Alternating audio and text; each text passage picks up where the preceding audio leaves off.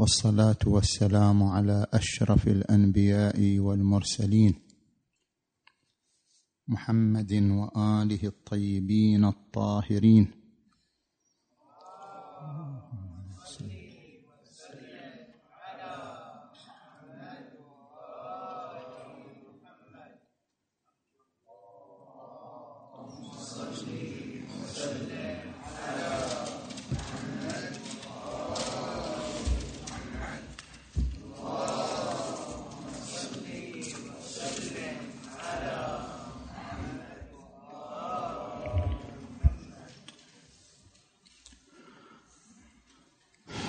بسم الله الرحمن الرحيم.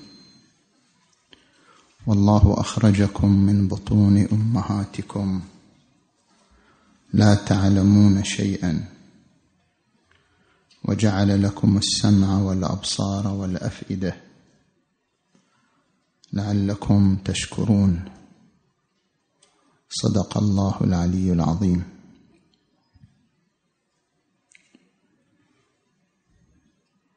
كان البحث السابق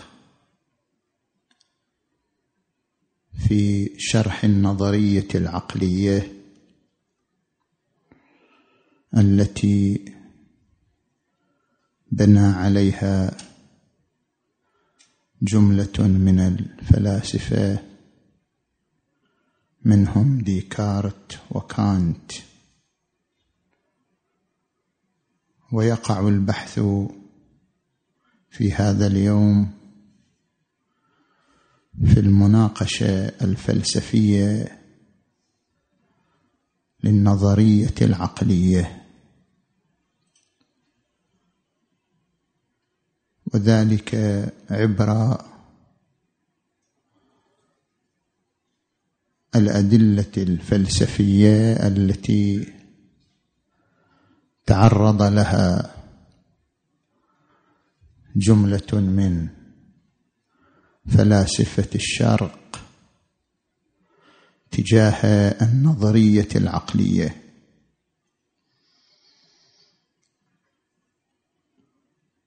ولكي يتضح مورد المناقشة نذكر عدة أمور ومقدمات تمهيدا للدخول في طرح البرهان. المقدمة الأولى إن محل البحث مع النظرية العقلية في قسم التصورات وليس في قسم التصديقات. وقد تعرض لذلك العلامة المطهري رضوان الله عليه في أسس الفلسفة في الجزء الثاني صفحة واحد وثلاثين وما بعدها. إن الاختلاف الواقع بين فلاسفة الشرق والغرب بين الحسيين والعقليين يتعلق بالعلوم التصورية. والمراد من العلوم التصورية هي التصورات الخالية من الحكم. فهي مجرد صور مرتسمة في الذهن ليس معها حكم من قبل النفس. كتصور الحرارة والخط والسطح والوجود والوحدة والكثرة. وأما العلوم التصديقية أي الأحكام التي تربط التصورات بعضها ببعض. كأن نقول الجسم غير الروح الخط يعرض على السطح. الوجود يساوي الوحدة. وهكذا من الأحكام التي نطلقها. فهي خارجة عن بحثنا فعلا. لأن الحكم هو لون من ألوان النشاط الذهني. ولا يمكن أن يدعي أحد أن الحكم مصدره الإحساس بل مصدره النفس لا محالة. صحيح أن هناك اختلاف في العلوم التصديقية سيأتي بحثه وهو البحث في قيمة المعرفة وأهمية المعرفة لكن البحث فعلا في مصدر ومنشأ العلوم التصورية التي ترد على الذهن. وأما العلوم التصديقية أي الأحكام فلا إشكال أن منشأها الذهن وليس هناك كلام في منشاها نعم ربما تكون التجربة عاملا مساهما في حصول الحكم. كما في القضايا التجريبية عندما نقول الفلزات تتمدد بالحرارة هذا حكم. مصدره النفس مصدره الذهن ولكن التجربة أصبحت عاملا مساهما في قيام الذهن بهذا الحكم وفي صدور الحكم. وإلا فمصدر الأحكام هو الذهن. اذا الخلاف في التصورات. هل أن هناك تصورات مصدرها الفطرة كما يقول ديكارت؟ هل هناك تصورات مصدرها الإحساس كما تقول المدرسة الحسية أم لا؟ أما بالنسبة للتصديقات أي الأحكام فمن الواضح أن مصدرها الذهن زين نجي إلى الأمر الثاني. ما هو محل البحث في القضايا الفطرية بين المدرسة العقلية والمدرسة الحسية؟ ذكرنا في الجلسة السابقة أن المدرسة العقلية التي من نجومها ديكارت وكانت تتبنى أن هناك مفاهيم فطرية جبلت عليها النفس البشرية وفي مقابلها المدرسة الحسية التي تنكر ذلك أنه ليس هناك مفاهيم فطرية جبلت عليها النفس البشرية. نحن بما نمثل فلسفة شرقية ماذا نقول؟ هل هناك مفاهيم فطرية جبلت عليها النفس البشرية أم لا؟ وهنا يأتي السؤال ما هو المقصود من المفاهيم الفطرية؟ عندما نقول هناك مفاهيم فطرية أو ليس هناك مفاهيم فطرية ما هو المقصود بالمفاهيم الفطرية؟ هنا أيضا في كتاب أسس الفلسفة الجزء الثاني صفحة ستة وثلاثين وصفحة سبعة وثلاثين يتحدث عما هو المقصود بالمفاهيم الفطرية. لاحظوا. المفاهيم الفطرية على أربعة معاني. ربما تختلط المعاني فنتصور البحث في بعضها بينما محل البحث في البعض الآخر. المعنى الأول الإدراكات العامة. والمقصود بالإدراكات العامة الإدراكات التي تتساوى العقول فيها. لا يتميز عقل عن عقل في إدراكها لا من حيث إدراكها ولا من حيث كيفية إدراكها. القضايا التي تتساوى العقول في إدراكها وكيفية إدراكها تسمى بالإدراكات العامة ولا يختلف فيها أحد وليست هي محل البحث الذي نحن نتكلم عنه. مثلا كل البشر تؤمن أن هناك عالم. لا يختلف بشر عن بشر في أن وراء الإنسان يوجد عالم. ليس العالم منحصر في الإنسان. هناك وراء الإنسان عالم. وإن اختلفوا هل يستطيع الإنسان أن يصل إلى حقائق العالم الذي حوله أم لا يستطيع؟ هذا بحث آخر.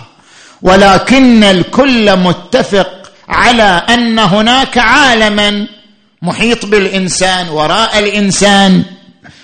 هذا من الإدراكات العامة التي يتساوى البشر في إدراكها وكيفية إدراكها وليس محل بحث عند أحد. المعنى الثاني الإدراكات الموجودة بالقوة. هناك مدركات موجودة عند الإنسان بالقوة لا بالفعل. فعلا هو مو ملتفت إلى هذه الإدراكات ولكن هذه المدركات كامنة في خزانة نفسه كامنة في خزانة ذهنه. مثلا علم الإنسان بالصور. الآن قبل أن مثلا أنت تفكر في العمل أنت يوميا تذهب إلى عملك إلى وظيفتك. أول ما تجلس من النوم عندك شريط كامل من الصور عن عملك. بس انت الآن مو ملتفت إليه. لأن انت الآن ملتهي تريد آه تتوضأ تصلي تريد مثلا آه تغسل الأسنان تريد باي شيء كان. انت الآن مو بصدد أن تتصور العمل. لكن صور العمل شريط كامل مختزن في ذهنك في نفسك. بمجرد أن تدخل منطقة العمل يبدأ هذا الشريط يتحول إلى فعل. كان موجودا بالقوة أصبح موجودا بالفعل. أصبح الشريط مهيأ لأن تمارس عملك خطوة خطوة بعد أن كان الشريط كامنا في خزانة النفس. هذه المدركات الموجودة بالقوة أيضا يعبر عنها بالمدركات الفطرية وهذه أيضا ليست محل بحث وليست محل كلام بالنسبة إلى المدرستين العقلية والحسية. المعنى الثالث المراد بالمدركات الفطرية القضايا التي قياساتها معها. في المنطق الأرسطي يقولون القضايا البديهية التي لا يشك فيها أحد تنقسم إلى نوعين قضايا أولية وقضايا فطرية. القضايا الأولية هي التي يذعن الذهن بها بمجرد تصور الموضوع والمحمول. بمجرد أن يسمع الذهن الكل أعظم من الجزء. يصدق به ما يحتاج كلام. الكل يعني أعظم من الجزء. قضية أولية يحكم بها الذهن بمجرد تصور طرفيها. بمجرد أن يتصور الذهن الواحد نصف الاثنين يحكم بذلك. ما يحتاج إلى دليل ما يحتاج إلى برهان. هذه تسمى قضايا أولية. والنوع الثاني القضايا الفطرية مجرد اصطلاح. القضايا الفطرية هي القضايا التي قياساتها معها يعني أدلتها معها. قياساتها يعني أدلتها بمجرد أن يلتفت الذهن إليها يلتفت إلى أدلتها. وإذا التفت إلى أدلتها ادعن بها. الأربعة زوج. هذه قضية قياسها معها. ليش؟ الاربعه زوج لأنها تنقسم إلى متساويين فلأجل ذلك صارت زوجا فهي قضية دليلها معها. متى التفت الذهن إليها؟ التفت إلى دليلها أيضا فأذعن بها. هذه تسمى بالقضايا الفطرية. زين. المعنى الرابع الإدراكات التي جبل عليها العقل. فهي من الخواص الذاتية للعقل. يعني خلق الله العقل وهو متصف بها وهو مشتمل عليها. هذه هي المسماه بالقضايا الفطرية وهي محل البحث بين المدرسة العقلية والمدرسة الحسية. هل هناك قضايا تعد خصائص ذاتية للعقل؟ لا ينفك العقل عنها أم لا؟ هذا ما ذكره ديكارت. قال هناك قضايا من تصورات وتصديقات شئنا أم أبينا؟ عقولنا رسمت بها صيغت بها. شئنا أم أبينا؟ كما عبر آه، ديكارت بأنه الشكل الحركة الأبعاد. لا يمكن أن نتصور شيء بدون شكل بدون حركة بدون أبعاد. اذا هذه المفاهيم التصورية مفاهيم فطرية. جبل عليها الذهن. أو كما قال كانت الزمان المكان المقولات الاثنى عشر التي ذكرناها في الجلسة السابقة كلها من القضايا الفطرية التي جبلت عليها النفس أو جبل عليها الذهن. هذا ما سيقع البحث فيه بين المدرستين العقلية والحسية. زين. نجي إلى الأمر الثالث. ربما يكون هناك تفسير للقضايا الفطرية. فقد ذكر السيد الشهيد السيد محمد باقر الصادر قدس سره في كتابه فلسفتنا في صفحة واحد وستين. من الطبعة الخامسة. قال هناك تفسير آخر لما بنت عليه النظرية العقلية وهو تفسير القضايا الفطرية بما كان عقلا بالقوة. في المقابل أيضا نقل العلامة المطهري عن المفكر الإيراني الدكتور فروغ في كتابه سير الحكمة في أوروبا في المقدمة التي كتبها في فلسفة فيختا. ذكر هناك أن المفكر الإيراني فروغي دافع عن أصحاب النظرية العقلية وقال مقصودهم من القضايا الفطرية العقل بالملكة. ما هو الفرق بين تفسيرين؟ تفسير اللي يطرح السيد الصدر لهذه المدرسة وهو أن المراد بالقضايا الفطرية العقل بالقوة والتفسير الذي يطرحه الدكتور فروغي أن المراد بالمفاهيم الفطرية العقل بالملكة. حتى نفهم هذه المصطلحات.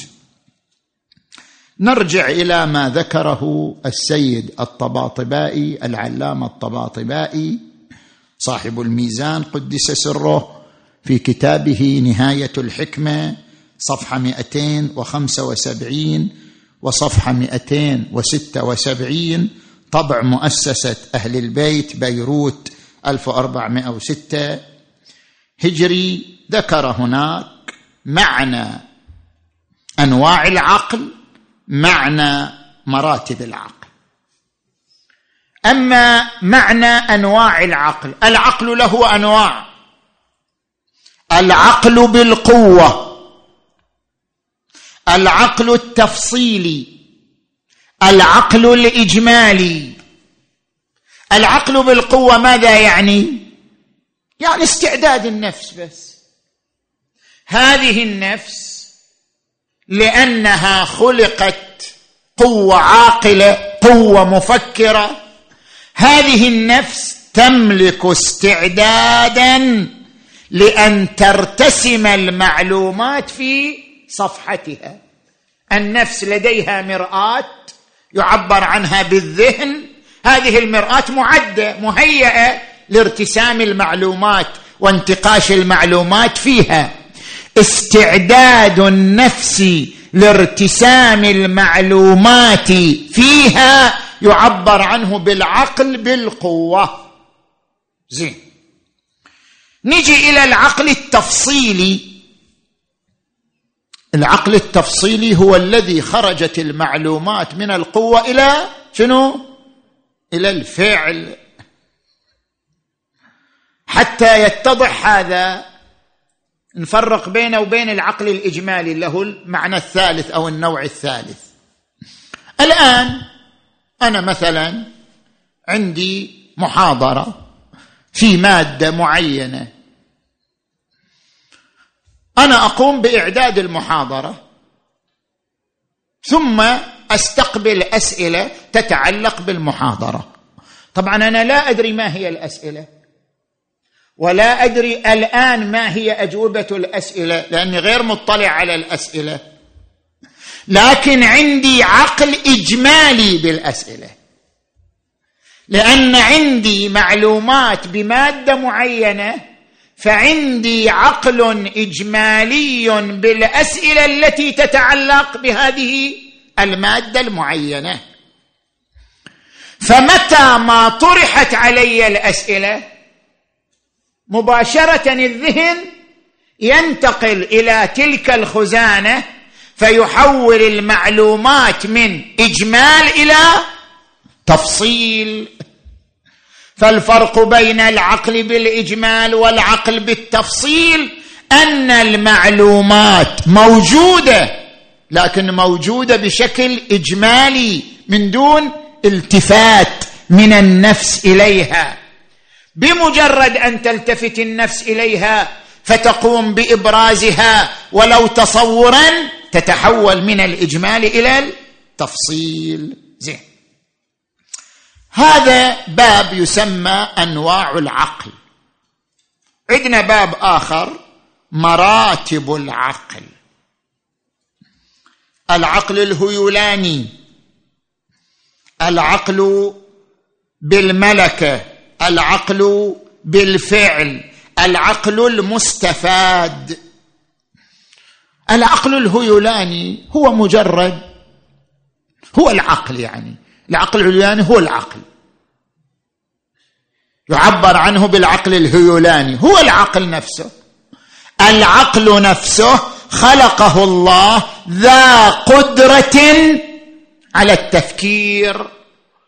هذه الخلقة عبر عنها بالعقل الهيولاني. زين. نجي بعدين إلى العقل بالملكة. هي المعلومات البديهية. المعلومات البديهية الموجودة عند الإنسان تسمى عقل بالملكة. الوجود والعدم لا يجتمعان. الكل أعظم من الجزء. الأربعة زوج المعلومات البديهية تسمى عقل بالملكة. العقل بالفعل هو المعلومات النظرية يعني ما يقوم الإنسان باستنتاجه. على مستوى الرياضيات على مستوى الفيزياء على مستوى أي علم من العلوم. ما يقوم الإنسان باستنتاجه يسمى عقلا بالفعل. العقل المستفاد هو العقل الجامع بين النظريات والبديهيات. من هنا يتضح لنا أن مقصود ديكارت من المفاهيم الفطرية. ليس هو العقل بالقوة وليس هو العقل بالملكة. لا التفسير الذي أراد السيد الشهيد قدس سره أن يطرحه كتبرير للنظرية ولا التفسير الذي طرحه الدكتور فروغي. لا.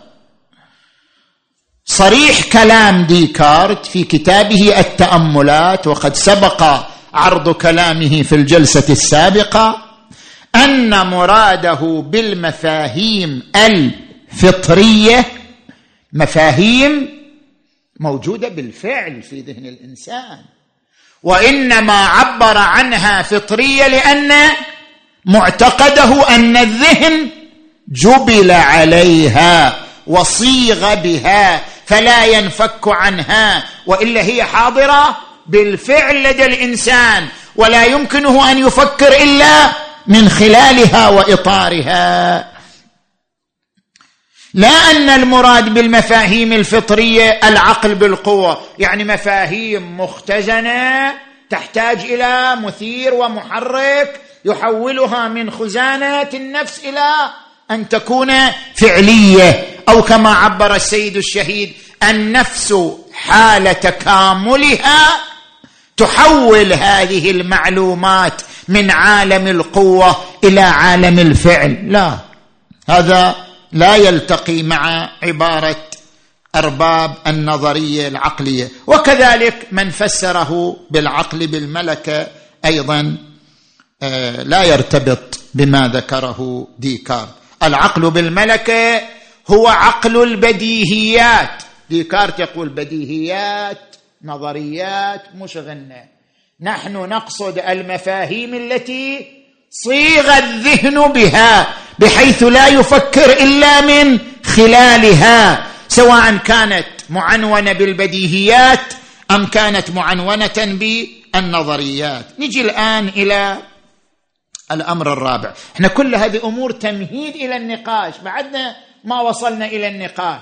كل الأمور تمهيد إلى النقاش. حتى يتضح إحنا وين نريد نناقش في أي موضع يكون النقاش مع المدرسة العقلية. زين. الأمر الرابع مراحل الإدراك. وقد تعرض لها العلامة المطهري في الجزء الأول من أسس الفلسفة صفحة 110 طبعة دار التعارف بيروت عام 1408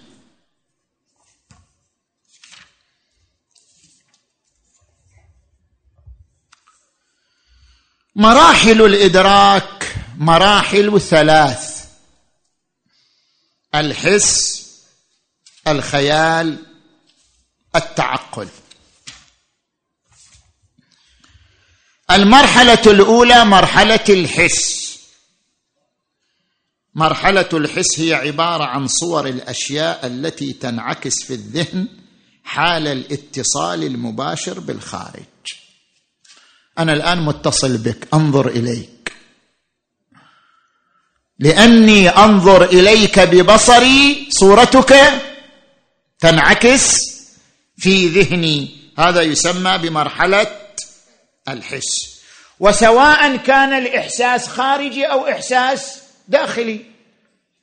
أنا الآن مثلا أشعر في داخلي بنوع من الحزن أو بنوع من الفرح أو بنوع من الحب أو بنوع من البغض. بالنتيجة شعوري بالإحساسات الداخلية هذا أيضا داخل ضمن مرحلة الحس. لا فرق بين الإحساسات الخارجية والإحساسات الداخلية. المرحلة الثانية مرحلة الخيال.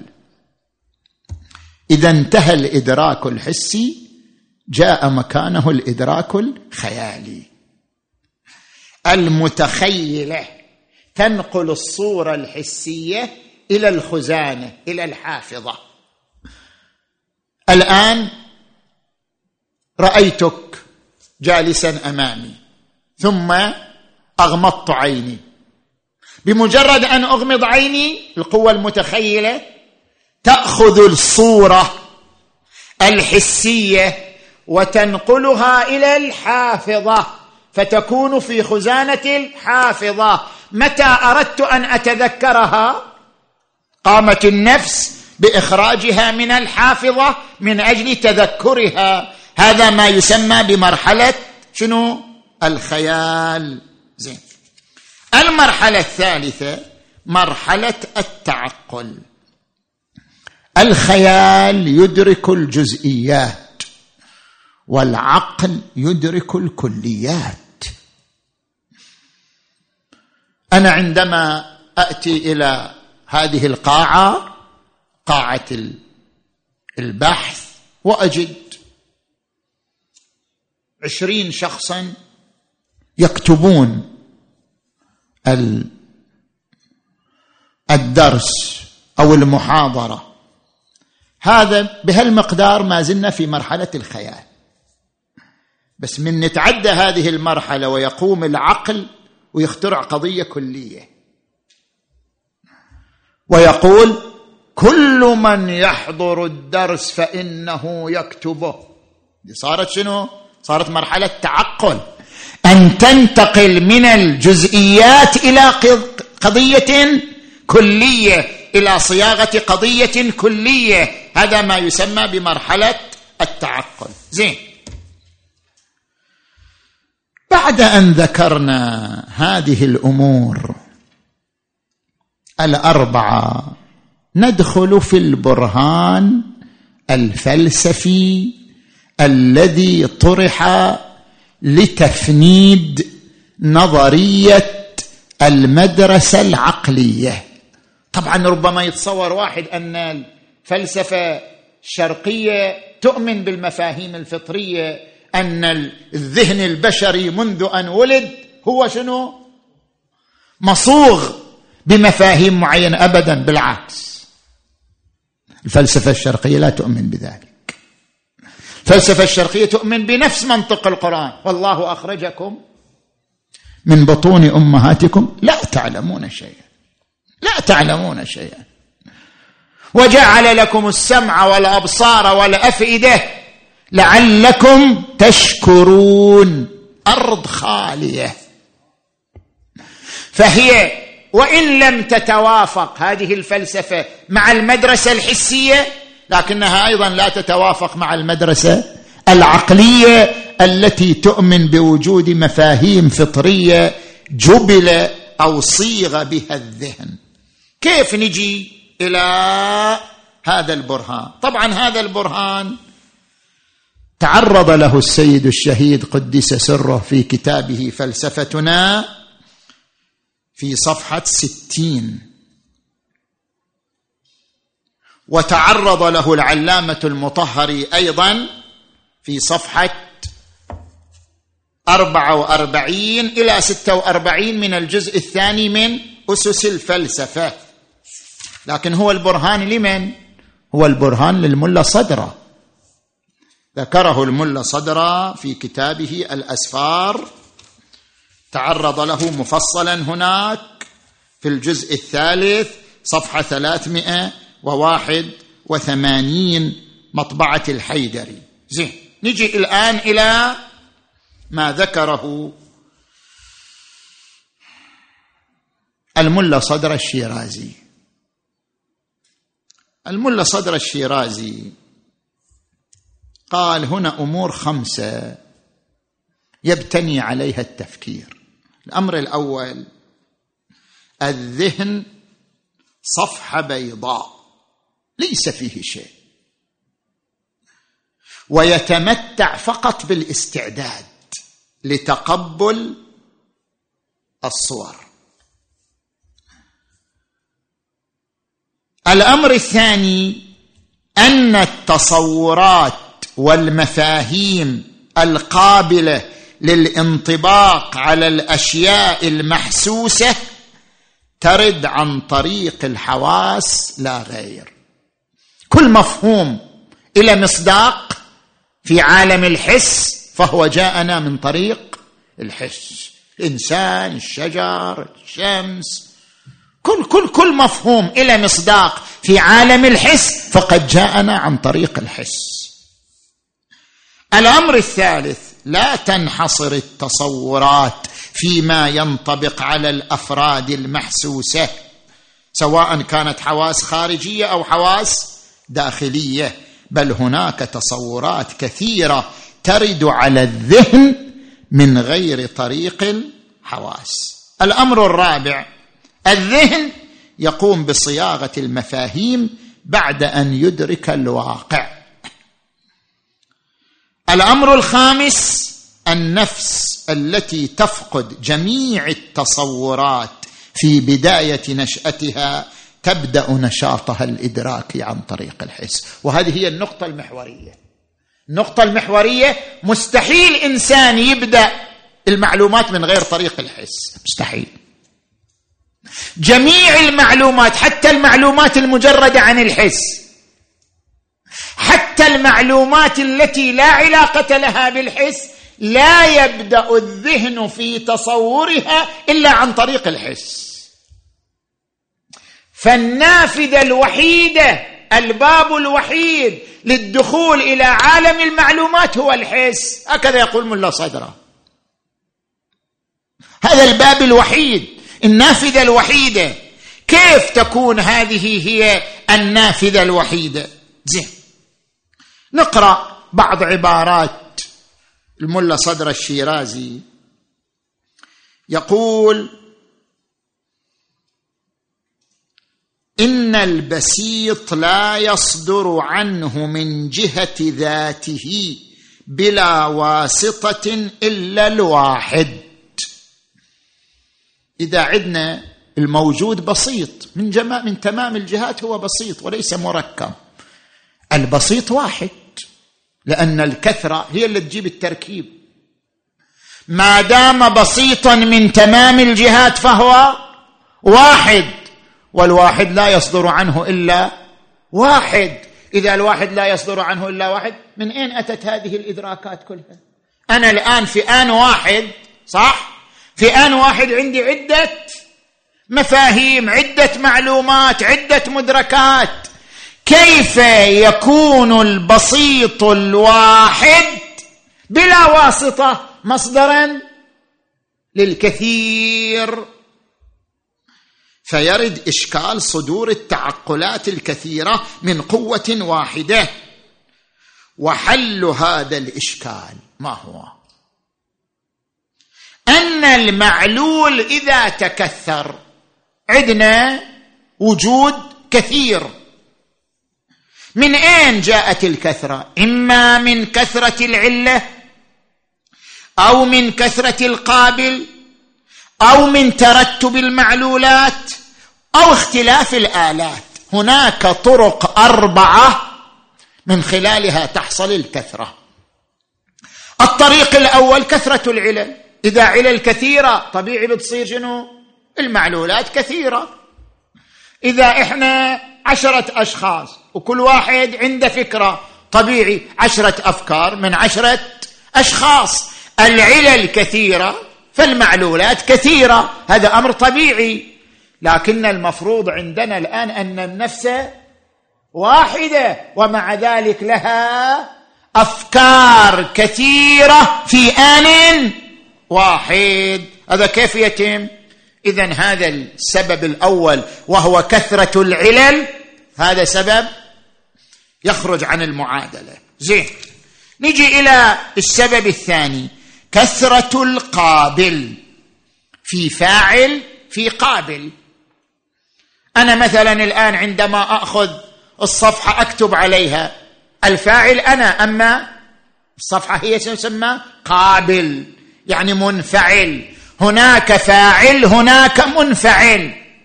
لنفترض أن الفاعل واحد لعل الكثرة جاءت نتيجة كثرة القابل. وإن كان الفاعل واحدا لكن القابل متعدد. الآن مثلا أنا واحد. أمامي عشر مرايات. عشر مرايا إذا وقفت تطلع شنو؟ عشر صور. الفاعل للصور واحد لكن القابل متعدد. لتعدد القابل تعددت الصورة. فهل هذا هو السبب؟ يقول لا. لأن المفروض في محل بحثنا أن الفاعل واحد والقابل أيضا واحد وهو النفس نفس النفس. صدرت منها الصور نفس النفس ارتسمت فيها الصور فهي فاعل وقابل. الفاعل والقابل واحد. اذا هذا أيضا الاحتمال الثاني خرج من المعادلة. المحتمل الثالث أن تكون الأفاعيل طبعا هذا تعبير يعني مو تعبير يعني عربي سلس. أن تكون الافاعيل مترتبة يعني المسببات مترتبة. ألف سبب لباء باء سبب لجيم جيم سبب لدال. نتيجة الترتب حصلت عندنا مسببات عديدة. هل هذا موجود بين الصور؟ يقول لا. كثير من الصور هي في عرض واحد وليس بينها تسبب بحيث صورة تولد صورة. صورة باء تولد صورة جيم صورة جيم تولد صورة دال. لا قد تكون الصور في عرض واحد. أنا أتصور البياض. في الوقت الذي أتصور فيه السواد. في الوقت الذي أتصور أمي. في الوقت الذي أتصور أبي. في الوقت الذي أتصور صديقي. في الوقت الذي أتصور عدوي. صور في عرض واحد. وليس بينها ترتب. اذا المحتمل الرابع هو المتعين.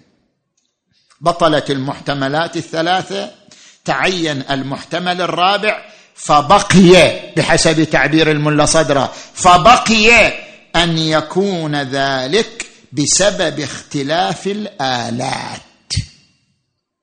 شنو الآلات؟ يعني الحواس اللي تستخدمها النفس حتى تصل إلى المعلومات. فبقي أن يكون ذلك بحسب اختلاف الآلات فإن الحواس المختلفة. طبعا ما نقصد الحواس بس الحواس الظاهرية. الذوق واللمس والشم الحواس أيضا الباطنية المشاعر. أيضا هذه من جملة الحواس. فاذا فإن الحواس المختلفة كالجواسيس. المختلفة الأخبار. واحد عنده مليون جاسوس. يجيبوا له الأخبار من؟ هي الأخبار لأن الآلات متعددة. تعددت شنو؟ تعددت الأخبار. فالآلات كالجواسيس المختلفة الأخبار عن النواحي تعد النفس للاطلاع بتلك الصور العقلية المجردة والإحساسات الجزئية. اذا صدر المتألهين يقول النفس واحدة ولكن تكثر الصور جاء نتيجة كثرة الآلات التي تستخدمها النفس في الوصول إلى الصور ألا وهي الآلات الحسية. تماما. ترض إنسان عنده مهارة. بيده الواحدة هو عنده يد واحدة بيده الواحدة. مثلا يضغط على الماكينة الأولى ويأكل بإصبعه الثاني الجزر وبإصبعه مثلا الثالث يحك الطاولة. ممكن. في آن واحد يمارس افعالا عديدة بعدد الآلات التي يستخدمها. اذا شو يريد يقول بالضبط؟ ملا صدره يريد يقول يا جماعة الذين تقولون بأن هناك مفاهيم فطرية جبلت عليها النفس كيف النفس واحدة؟ ومنذ أن جبلت جبلت بالمفاهيم الكثيرة. من أين نشأت هذه الكثرة؟ هي النفس واحدة ذات عقل واحد. كيف أصبحت هذه النفس منذ فطرتها منذ جبلتها فاعلا وقابلا لهذه المفاهيم الكثيرة؟ هذا معناه أن المفاهيم شنو؟ طارئة. جاءتها من الآلات التي تستخدمها. لا أن هذه المفاهيم شنو؟ جبلت عليها النفس شنو؟ بالفطرة. زين. أنهي المطلب. فلا أطيل عليكم. السيد الشهيد السيد محمد باقر الصدر في كتابه فلسفتنا في صفحة ستين. ناقش هذا الكلام. قال أنا أقبل. هذا البرهان ينفي الكثرة لا ينفي الفطرة. هذا البرهان ينفي الكثرة لا ينفي الفطرة. يعني هذا البرهان غاية ما يدل عليه أن هذه الكثرة من المفاهيم لم تأتي من النفس. لكن لا ينفي وجود ولو مفهوم واحد جاء بالفطرة. ما ينفي ذلك. نفي الكثرة غير نفي أصل المفاهيم الفطرية. فلو ادعى في المقابل لنفترض أن ديكارت ادعى في المقابل قال أنا أدعي أن النفس عندما جبلت جبلت بمفهوم واحد. هذا البرهان لا يدفع هذا الاحتمال صح؟ هذا الاحتمال إنما يدفع الكثرة. أن هذه المفاهيم الكثيرة ما هو مصدرها مع أن النفس واحد؟ إذا كان الفاعل والقابل واحدا فمن أين جاءت هذه الكثرات؟ سلمنا ما في كثرات. بس هذا لا ينفي أن هناك مفهوما فطريا جبلت عليه النفس ولو كان واحدا. اذا يأتي الكلام عن البقية إن شاء الله تعالى. نعم. طبعا الحديث له بقية يعني هناك برهان آخر ذكر غير هذا البرهان. تعرض له السيد الصدر في فلسفتنا وكلام ديكارت أيضا عندنا نظر فيه لأن كلام ديكارت له مصادر متعددة لم يسع الوقت لعرض مصادره. فإن شاء الله في الجلسة القادمة